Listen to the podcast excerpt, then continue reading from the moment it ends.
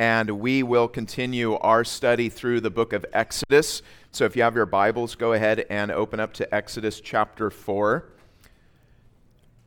So I'm calling this series Following Jesus, Leading Like Moses, because Exodus is so full of rich material for leadership development.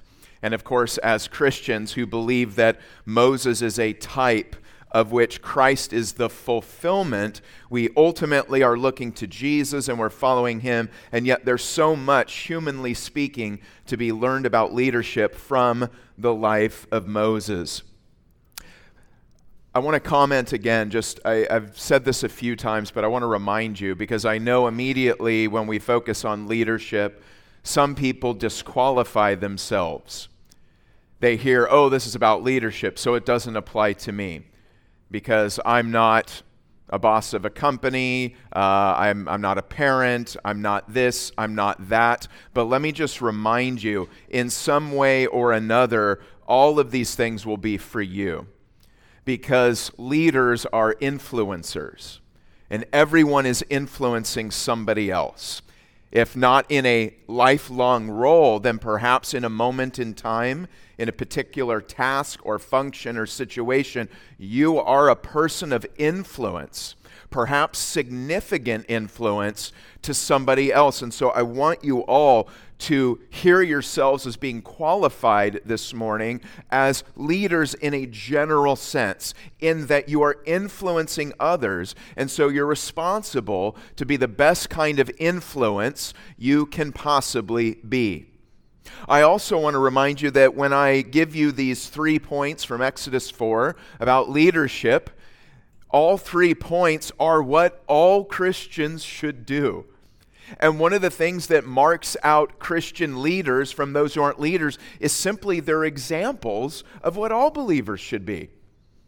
If you look at the qualification for elder, for example, barring the exception of the gift of teaching, every qualification is not peculiar to a spiritual elder.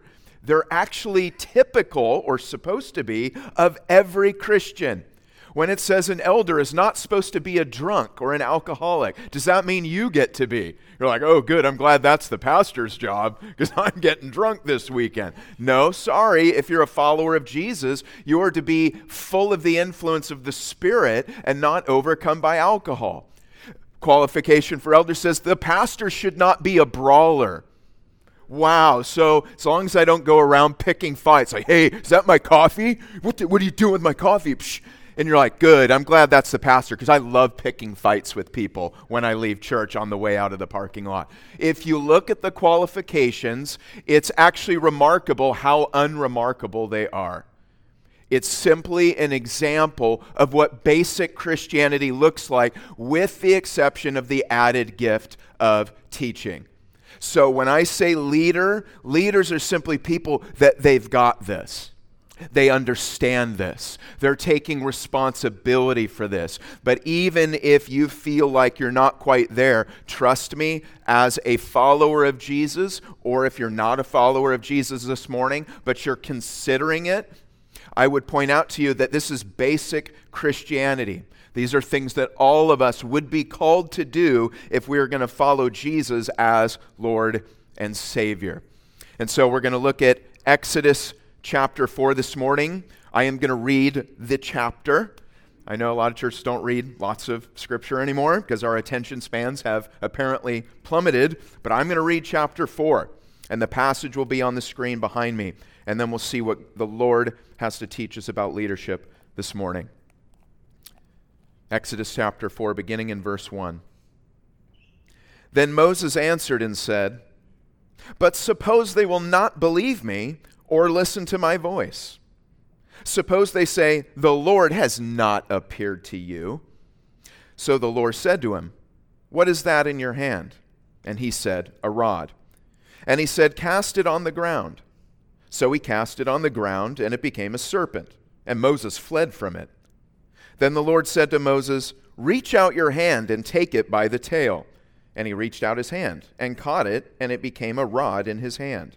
That they may believe that the Lord God of their fathers, the God of Abraham, the God of Isaac, and the God of Jacob, has appeared to you. Furthermore, the Lord said to him, Now put your hand in your bosom. And he put his hand in his bosom, and when he took it out, behold, his hand was leprous, like snow. And he said, Put your hand in your bosom again. So he put his hand in his bosom again and drew it out of his bosom, and behold, it was restored like his other flesh. Then it will be, if they do not believe you, nor heed the message of the first sign, that they may believe the message of the latter sign. And it shall be, if they do not believe even these two signs, or listen to your voice, that you shall take water from the river and pour it on the dry land. The water which you take from the river will become blood on the dry land. Then Moses said to the Lord, O my Lord, I am not eloquent neither before nor since you have spoken to your servant, but I am slow of speech and slow of tongue. So the Lord said to him, Who has made man's mouth? Or who makes the mute, the deaf, the seeing, or the blind? Have not I, the Lord? Now therefore, go, and I will be with your mouth and teach you what you shall say. But he said, O my Lord, please send by the hand of whomever else you may send. So the anger of the Lord was kindled against Moses, and he said, Is not Aaron the Levite your brother? I know that he can speak well. And look, he is also coming out to meet you. When he sees you, he will be glad in his heart. Now you shall speak to him and put the words in his mouth, and I will be with your mouth and with his mouth, and I will teach you what you shall do. So he shall be your spokesman to the people, and he himself shall be as a mouth for you, and you shall be to him as God. And you shall take this rod in your hand, with which you shall do the signs. So Moses went and returned to Jethro, his father in law, and said to him, Please let me go and return to my brethren who are in Egypt, and see whether they are still alive. And Jethro said to Moses, Go in peace. Now the Lord said to Moses and Midian, Go, return to Egypt, for all the men who sought your life are dead. Then Moses took his wife and his sons and set them on a donkey, and he returned to the land of Egypt. And Moses took the rod of God in his hand. And the Lord said to Moses, When you go back to Egypt, see that you do all those wonders before Pharaoh, which I have put in your hand. But I will harden his heart so that he will not let the people go. Then you shall say to Pharaoh, Thus says the Lord, Israel is my son, my firstborn. So I say to you, Let my son go, that he may serve me. But if you refuse to let him go, indeed I will kill your son, your firstborn. And it came to pass on the way, at the encampment, that the Lord met him and sought to kill him. Then Zipporah took a sharp stone and cut off the foreskin of her son and cast it at Moses' feet and said, Surely you are a husband of blood to me. So he let him go. Then she said, You are a husband of blood because of the circumcision. And the Lord said to Aaron, Go into the wilderness to meet Moses. So he went and met him on the mountain of God and kissed him. So Moses told Aaron all the words of the Lord who had sent him and all the signs which he had commanded him. Then Moses and Aaron went and gathered together all the elders of the children of Israel, and Aaron spoke all the words which the Lord had spoken to Moses. Then he did the signs in the sight of the people. So the people believed. And when they heard that the Lord had visited the children of Israel, and that he had looked on their affliction, then they bowed their heads and worshiped. Let's pray. Heavenly Father, we come before you this morning and we believe that not only are these words true, but they are life. And so we pray that through your Holy Spirit this morning that you would form us into the image of Christ. We pray that you would form us into the kind of leaders and influencers that point people to Jesus.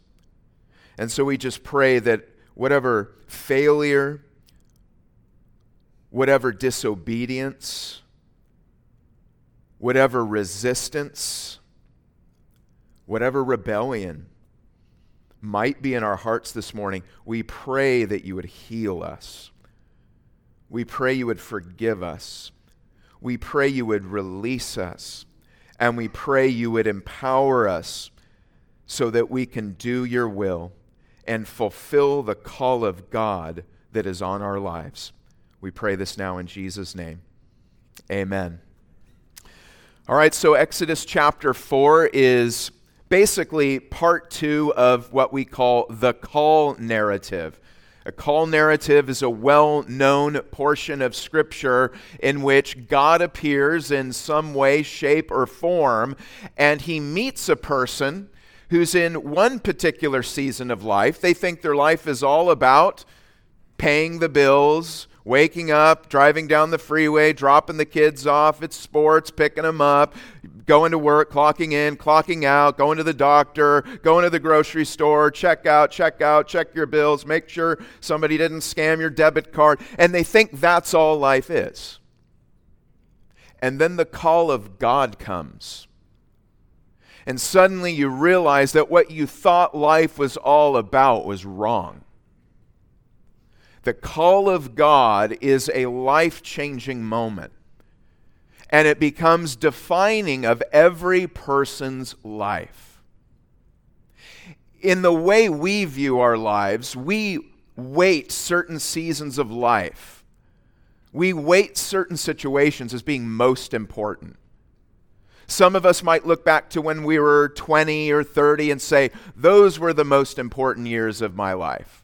Those were the best years. That's when I had no nagging knee injuries from football.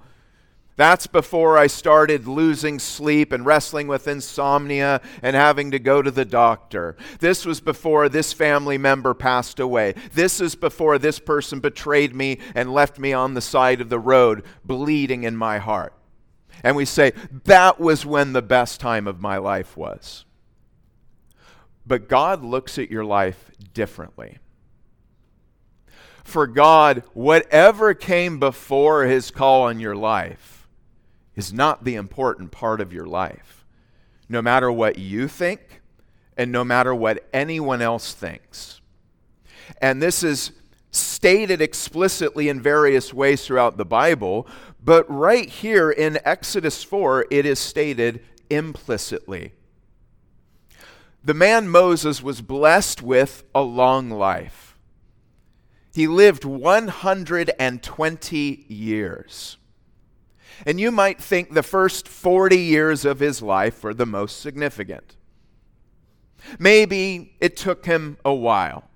Maybe Moses, like some of us, was a slow starter, so it wasn't the first 40 that were the most important, it was the second 40. But when you look at Scripture, we are given a different sense of priority.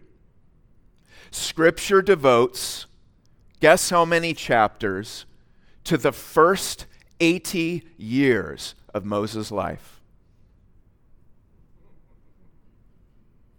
One. Exodus chapter 2 is devoted to the first 80 years of Moses' life. Exodus 1 gives you the backstory. Moses isn't even born. Guess how many chapters are devoted to the last 40 years, from 80 to 120 in Moses' life. 135 chapters. Why is one chapter given to the first 80? And I don't think growing up in Pharaoh's house is a small thing as far as the world is concerned. Growing up in the White House and thinking, oh, that was just a blip on the radar, no big deal. The difference is the call of God. Whatever comes before the call of God does not matter in the big picture of redemptive history. What matters in one's life is not when, but that the call of God takes place in your heart. For some of us, this may have happened very early on. And I thank God for that if you can honestly look me in the eye and say, I was called at three. And some people tell me that. I don't know that I can remember back that far. Some of you, maybe it was five or eight or 13 or 15. But there might be some this morning who have not yet heard the call of God. And they're approaching the end of their life.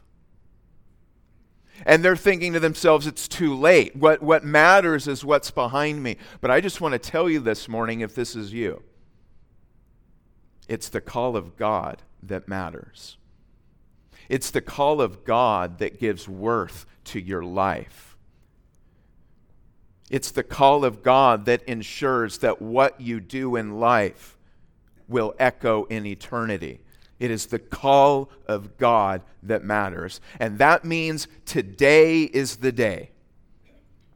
Today is the day that if you hear the voice of God, that you do not harden your hearts as in the rebellion, as in the wilderness, because it is the call of God that matters. What comes before will be forgotten. But your response to God's call on your life will determine your destiny. And so I just want to point that out for you this morning. How significant this idea of the call of God, responding to the voice of the Spirit, following the Lord Jesus Christ as the meaning and purpose of your life. That you do that is really the beginning of life. This, of course, is summed up in what Jesus would say to John or to Nicodemus in John chapter 3. He talked about the need to be born again. And it's the idea that you need a whole new life. That the life before cannot enter into the kingdom of God. And so it's new birth through trust in Jesus and his finished work on the cross that gives us new life. And that is day one of responding to the call of God. And if we continue to do this, if we respond to the call of God, it is not all over on a given day. It is not respond to Jesus today and, and everything will be fine. And there'll be no problems, and there'll be no trials, and there'll be no difficulties, and things will be easy, and your weaknesses will automatically disappear or become strengths. I'm not going to tell you that. But what I can tell you is that if you respond to the call of God, God will honor that faith, that trust with the Spirit of grace who will enable you to become the man or woman of influence that He wants you to be. And so let me share three of those lessons that we see here on responding to the call of God and becoming men and women of influence. Number one, leaders must learn to trust in the Lord's validation of them. Look at verse 1. Then Moses answered, But behold, they will not believe me or listen to my voice, for they will say, The Lord did not appear to you. You are going to desire validation. We all desire validation. And one of the most important things that a spiritual leader can learn is that you cannot depend on the validation of people. Now, to some extent, it is good and right and necessary that you receive at least some of it some of the time. That's even a part of us discerning what am I good at? What am I called to do? What am I not called to do? That's a part of it. But one of the things Moses is going to have to learn ultimately, it is not the people that validate me, it is God Himself. This is a lesson that the Lord is teaching Moses at the very beginning. Because we're going to see later in the story, it doesn't matter how qualified Moses is. It doesn't matter what great things he's done in the past. It doesn't matter how much he's proved himself as a leader in the past. It doesn't matter what amazing gifts he's had. There will be times when the people will turn against him. And they will even say to the man or woman whom God has called, We don't want you to be our leader. And when that day comes, if you build your leadership solely on the foundation of the validation of people, your leadership will crumble. Because you will look at them and you will say to them, You are the one who decides whether I am a leader or not. But in God's economy, it is His call that matters most. It is the call of God that is a foundation, that is firm and lasting, and that can weather the storm of public opinion. Because, like the weather, it changes. We need validation of the Lord in our lives. And when I say the validation of the Lord, I mean it in such a way that it is seen that it is the Lord who is validating them. Because that's what we have here in this text. The three particular things given here are not arbitrary, but they are very relevant. They are contextual. They have meaning for the people of Egypt. Number one, the Lord's going to validate Moses by having his staff turn into a snake and back again. We know from historical studies that snake charmers were prevalent in Egypt at this time. And you've got to remember that in their worldview, they didn't have a naturalistic explanation for how you can charm a poisonous cobra. But there were those who were skilled in the art of snake charming and it was said of them that they could so charm a serpent that it would freeze like a rod. Isn't that interesting? These magicians in Egypt were seen as having some of the power of the gods because these snakes who would scare everyone else did not scare these charmers and that they could become motionless. So, what God is doing here, He's appealing to what this culture understands power to look like, but He one ups it. He says, You think it's a great act when you take a snake and get it to stop moving. How about I reverse it? I'll take a staff that is not a stake, it's an inanimate object, it cannot move. I'll turn it into a snake and then I'll turn it back again. This is going to show when you go and you say that the Lord, Yahweh, has sent me, you will know that this is not one of the Egyptian gods. It is the Lord. The second thing he tells him to do is put his hand into his bosom or his tunic, his garment, and to pull it out again. Moses does this, and his hand becomes the, what the text says leprous. Now, leprous is, is not a price, precise medical diagnosis, it's a catch all phrase. Any of you that have had babies, I know for us with Michael Jr., love him. He's 13. He didn't let me sleep for a year. I'm just going to whine for a minute. Um, so, yeah, Michael Jr., he's 13 now, but when he was born, he literally slept for less than two hours a night. We took him into the doctor, and he was literally in the bottom one percentile of total hours slept in 24 hour periods. And he did that for a year. And he would scream bloody murder all night. And when we would take him into the doctor, and we did this multiple times, and they just said, Oh, it's colic. And then we're like, oh, that sounds like a precise medical diagnosis. And then I found out it's like we don't know what it is. He's like gassy. We don't know what's causing it. We're going to call it that. Here, take some drops. Normally it helps, but not always because we're really not sure what it is. It's a catch all phrase. The word leprosy here was a word that was a catch all to describe any number of incurable skin diseases.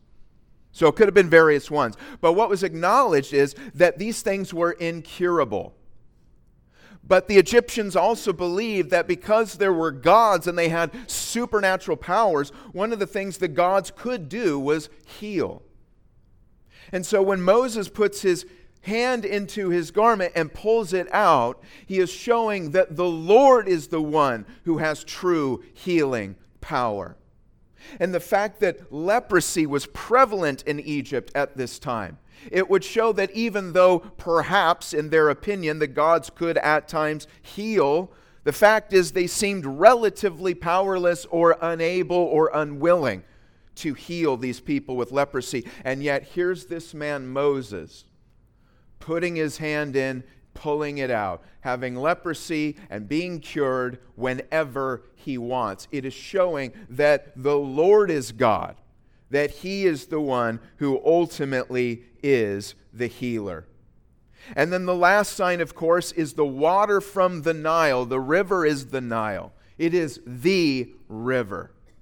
So important is the Nile that in Egyptian religion and culture, the Nile was a god. The name Hapi for the god was synonymous with the river itself. It was the river that gave life. And so they actually worshiped the Nile as a god. And so when the Lord tells Moses to take water from the Nile and pour it and it'll become blood, this thing that gives life is becoming death in their eyes. What the Lord is saying that is that He is God. That the so called gods of the Nile, the gods of Egypt, are not the true gods. Once again, the Lord is God. So when I say the leader must learn to trust in the Lord's validation of them, I don't only mean that you cannot trust in the public approval and opinion of others at all times and in all places, but I am also saying that the manner in which the Lord validates you is equally important that He must so validate you that others, if they're willing to see, if they are not blinded by total unbelief, they will confess it's the Lord who is raising you up. The leader must learn to trust in the Lord's validation of them. Number two, leaders must believe that the Lord is greater than our inabilities. Look at verse 10. But Moses said to the Lord, O my Lord, I am not eloquent either in the past or since you have spoken to your servant, but I am slow of speech and of tongue. Everyone has weaknesses. Everyone has weaknesses, both perceived and actual. And those are two different things. There's no such thing as a leader who has no weaknesses.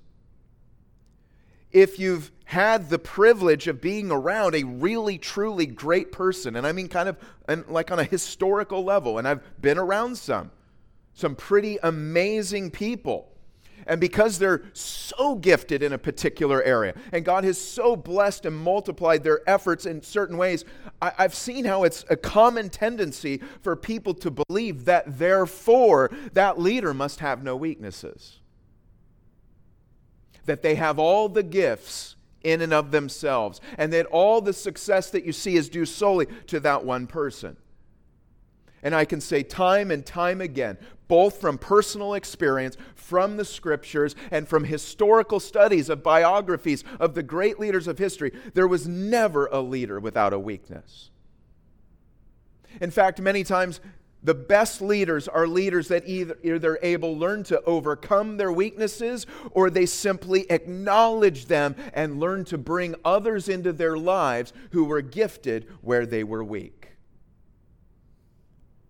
Leaders must learn to believe that the Lord is greater than our inabilities.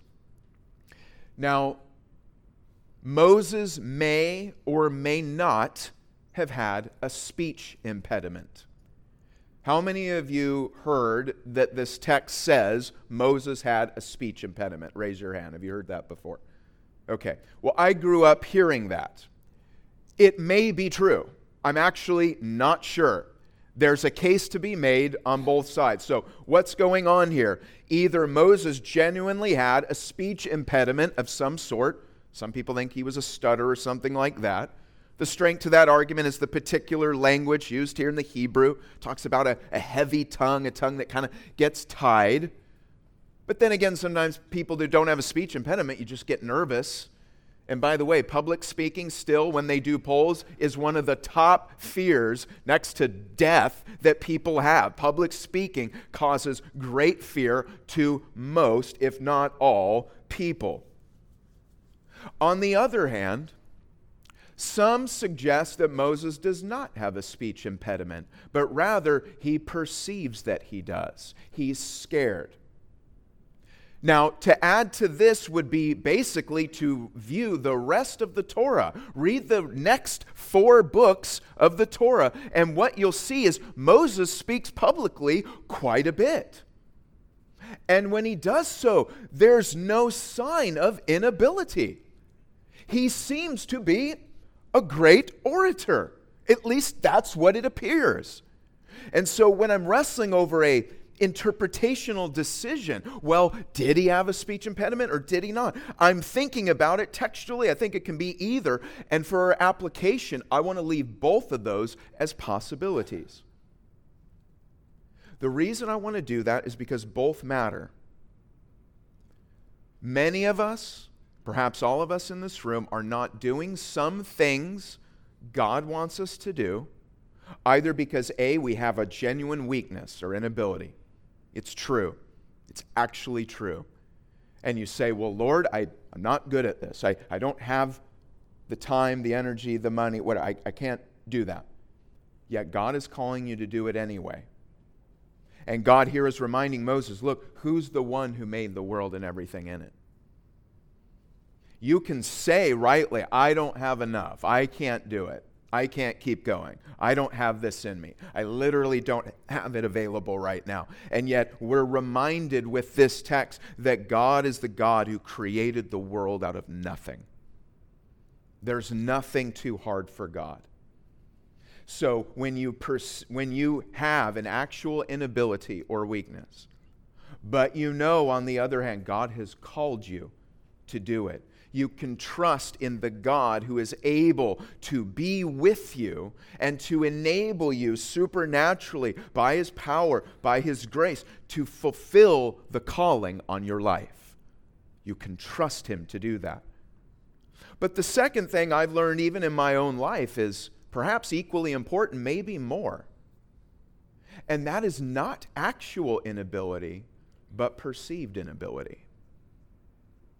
Some of you might have been told when you were young, you are not good at this. Some have been told you will never amount to anything.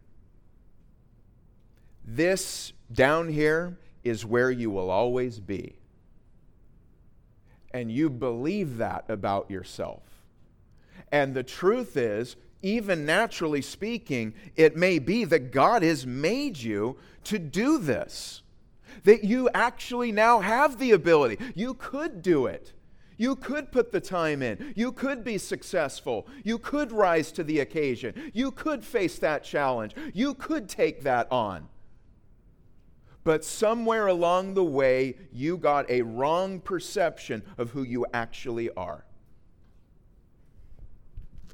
Now, again, I know we're in a church, and we're all well aware of how dangerous pride can be. But as one pastor said, I've seen discouragement ruin more people than pride. I'm not sure I'd go that far. I've seen pride ruin a lot of people. But I will say it is certainly a number far too high of people who weren't crushed by pride, but by discouragement. They simply told themselves day after day, year after year, I'm not good enough. I can't do it. I'm not gifted. I'm not talented. I'll never get there. And I want to remind you whether it was actual or perceived, the point is that if God calls us, we are able. Can you say that with me? If God calls me, I am able. One more time. If God calls me, I am able. Moses is needing to learn this lesson that God will enable him to do what he is called to do. But notice the abounding grace of God. Moses is not happy with the answer you, wonderful people, just gave. Moses' initial answer is not, with God, I am able. It is, Lord, if I can paraphrase, get someone else. Have you ever said, Lord, get someone else? Raise your hand. I'm not going to start counting because my hand would stay up for a while. Lord, that's very sweet of you. Thanks for thinking of me. Go send someone else. God's grace is so abundant that even when Moses says, Look, I know you're God, I know you're able to make me able, send someone else anyway. And don't get me wrong, rebellion, even as a believer, it's, it is not excusable. We are not to say, well, I'm saved by grace, so I can just disobey all day long. It says in the text, God was angry. He's not happy when we refuse to do what He's called us to do. But notice that even though Moses ends up in flat out disobedience on this point, telling God to send someone else, God graciously supplies a co leader, a ministry partner whose gifts complement his weakness. This is grace. This is God condescending to our lowly estate, seeing that we are hung up on our inabilities, perceived or actual and He will send people into our lives at the right time.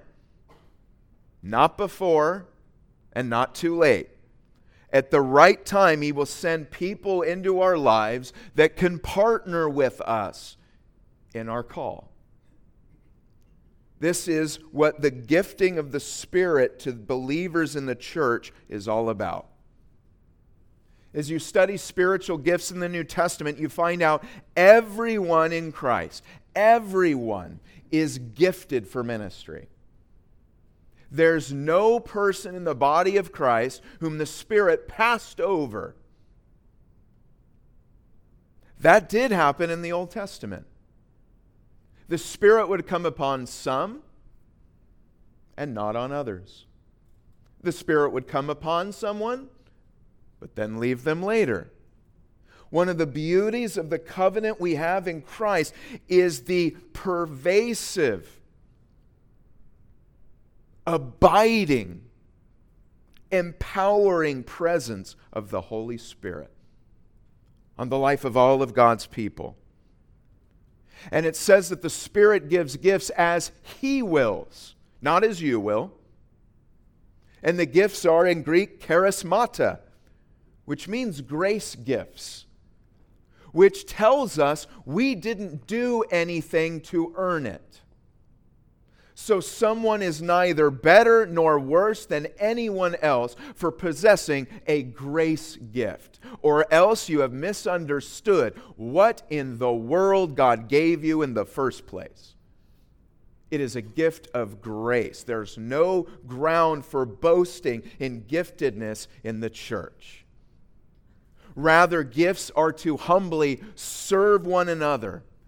And God diversifies his gifts. And I think it's intentional because God wants all of his people to come together as one. And let's be honest if you had all the gifts in and of yourself and lack nothing, would you be here today?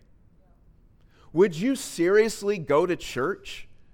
Would you put up with other people and their shortcomings and their sins and their failures and their complaints, would you put up with that? I probably wouldn't, to be honest. You're all great, but I wouldn't. The truth is, I need the body of Christ every bit as much as you do. I do not have all the gifts. I have very few gifts. I've learned how few I have by being in pastoral ministry. I thought I was better at more things, and over time I'm like, nope, nope, nope, nope, nope, nope, nope, nope. But then I've seen the Lord send people to the church who are gifted in this. And having seen how I'm not gifted, I go, wow, that is so amazing. You didn't think your gift was a big deal. It's not a public gift. It's not one that everybody sees. It's not visible. It's invisible. It's behind the scenes. And yet I see them come along. and I go, that is just, that blows my mind. It is so incredible. You have no idea how much I value you because I don't have that. And I've learned how vital it is. Like an organ that you don't see. People see your clothes, they see kind of your outward appearance. They don't know what your heart or your lungs or your arteries, what those look like. And how vital is it to have healthy organs? It is absolutely vital. Everyone's participation and functioning and health in the church for the benefit of the whole matters. And so God has gifted every one of you. When we are weak, we simply look at that weakness as an opportunity for the Lord to bring in someone who is strong in that area, that is gifted in that area. And when we see a weakness in somebody else, rather than looking down on them and saying, Well, I'm superior to you, I'm better than you, gosh, why aren't you gifted like me? We simply see this is an amazing opportunity for me to humble myself, gird a towel like Jesus, and wash the feet of the people he's put in my life. That is what the gifting and call of God is for we must believe that the Lord is greater than our inabilities and that He is able to send those into our lives who complement our lack. Lastly, point number three leaders must never believe they can lead without the grace of God. There is the real temptation for a spiritual leader to believe that because they are leading others, that they themselves have arrived. Time and time again, this happens. It can happen in all forms of leadership, but I think spiritual leadership is particularly dangerous. It can be hazardous to your health. If you do not allow the simple gospel of grace to humble you every day, a spiritual leader can come to what they perceive as a platform that excuses them from the responsibilities and the love and the care and the concern and the need to work hard every day simply at being a follower of Jesus. So much attempt, attention in our culture and in the American church is given to gifts. We worship gifts. Rather than gifts of worship, we worship gifts. We worship gifted persons. But gifts are ruined for lack of character. It's like money. You can print more of it, but what is it worth? It used to be backed up by something, right? Like that's how you knew it was worth something. It was backed up by gold, or it was backed up by silver. It was backed up by something, otherwise, it's just paper. That's what character is to gifts. We don't give attention to character, we give attention to personality. We have many cults of personality, and churches, again, for better or worse, it's not like I'm, I'm saying people aren't maybe gifted in that, but again, character is what matters. I used to just be in awe of celebrity personalities, including celebrity pastors with amazing gifts of oratory, great senses of humor, great charisma, and great presence. I still appreciate those things, by the way, but I'm no longer enamored by them. I will take a sweet, loving, kind, unselfish person any day of the week over a person like that. Somebody that is kind, compassionate, and loyal, that's what matters most. And we need to create a church that honors character. We care about gifting, absolutely. It's a part of how the Lord leads us to form ourselves as a church. But we don't worship gifts here, we worship God. And as we worship God, we become like God. That's how you know you're actually worshiping God. You start becoming like Him. And when we're becoming like him, we will be seen as the loving, kind, patient, forgiving, self sacrificing, gr- grateful, generous people that the Spirit produces.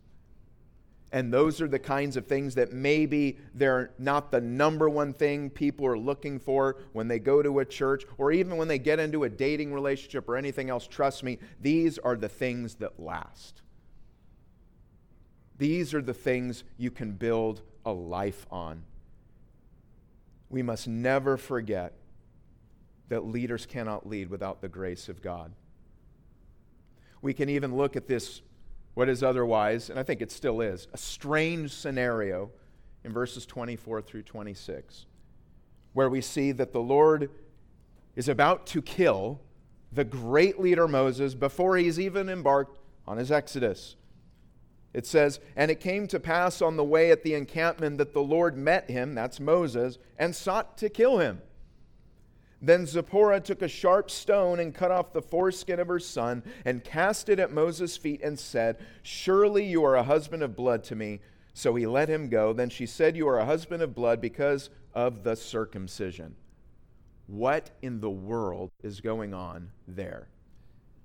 There's details that confuse everybody, just to let you know, scholars. The, the language, even the grammar, is a little bit awkward, so it's, it's a little bit funny. But I'll tell you what's happening. Moses is called to be a leader. And you typically expect leaders, all the basics, that should just be done. You just do all the normal stuff. And then we expect you to do spectacular stuff on top of that. Moses is sent by God to go lead his covenant people. Underline that word, covenant. He's going to bring out his covenant people, and he has not even obeyed the most basic command that any Israelite knows to obey. It's the one everyone knows to obey. It was the sign given to Abraham that your firstborn son will be circumcised and set apart for me. And Moses had not done what any good Israelite dad should have done. Moses failed as a spiritual leader in his own home. This amazing man Moses. And sometimes we'll take leaders who make mistakes and we'll chuck them. That's the other thing. We got a disposable relationship culture. On the one hand, we, you can worship leaders and put them on the pedestal. The other times, we just use them and throw them away when they make a mistake. I think what we have in Scripture regarding Moses is a great leader, one of the greatest leaders in human history. Greatest leaders. And you're wise to look at his life. And yet, he is a man who sinned. He's a man who could make a mistake. He's a man that could actually fail in a fundamental way that everyone else would know not to do. They've already obeyed. And here, Moses, the man of God, already violating step number one. Even this man, Moses, cannot lead without the grace of God. And we actually see that it's his wife, Zipporah, when the husband is supposed to fill his role as a spiritual leader, but as we all know, doesn't always happen. And when Moses fell down as the spiritual leader of his home, his wife steps up.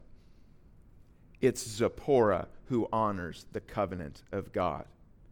And I know it's kind of gross, but when she throws the foreskin, I know, man, weird world, but throws the foreskin in his feet and says, You're a, a bridegroom of blood to me. It's the idea that she is redeeming Moses from sin through blood. Through bloodshed, she is fulfilling the covenant on behalf of her family. She is buying Moses back from his own sin. The wife is rising to the occasion. She's not taking over positionally, but we know we're human. And great leaders, both in the home and in the church, will make mistakes and they will fail and we are to rise to the occasion. We are to cover one another. Not cover up, but cover one another. To reveal that which is wrong in each other and lovingly enable one another to grow in the grace of God. Not even the great Moses can lead the people out of Egypt without the grace of God from beginning to end. Let's pray.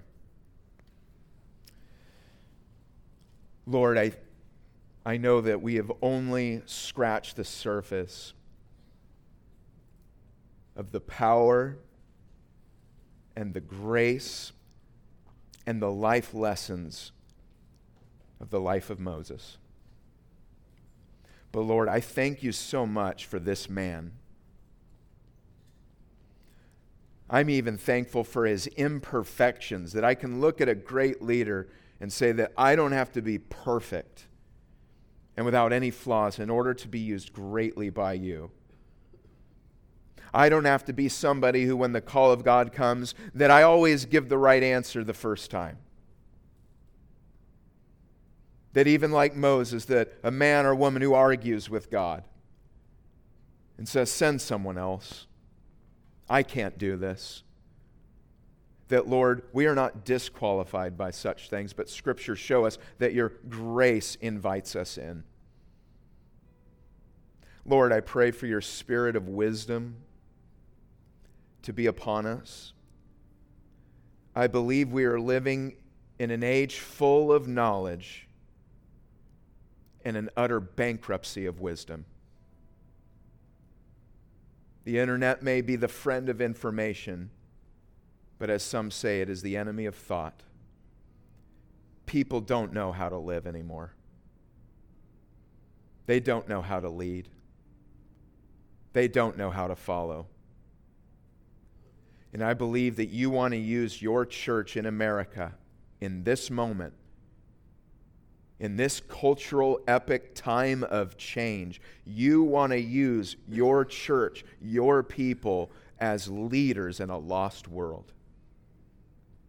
So, Lord, show us the urgency of the call of God on our lives. Teach us to lead day by day, not just on Sunday, but Monday through Saturday, not just in the extraordinary, but in the ordinary and the mundane. Teach us what it means to follow Jesus and to lead like Moses. We pray that you would use us in the time allotted to each one of us to make a difference for eternity. As Daniel says, those who are wise will shine like the stars in the heavens and the firmament forever. Lord, help us to so live that our stars shine in eternity. I pray now for your blessing on this time of response. May it be from the heart and for your glory. We pray this in Jesus' name. Amen.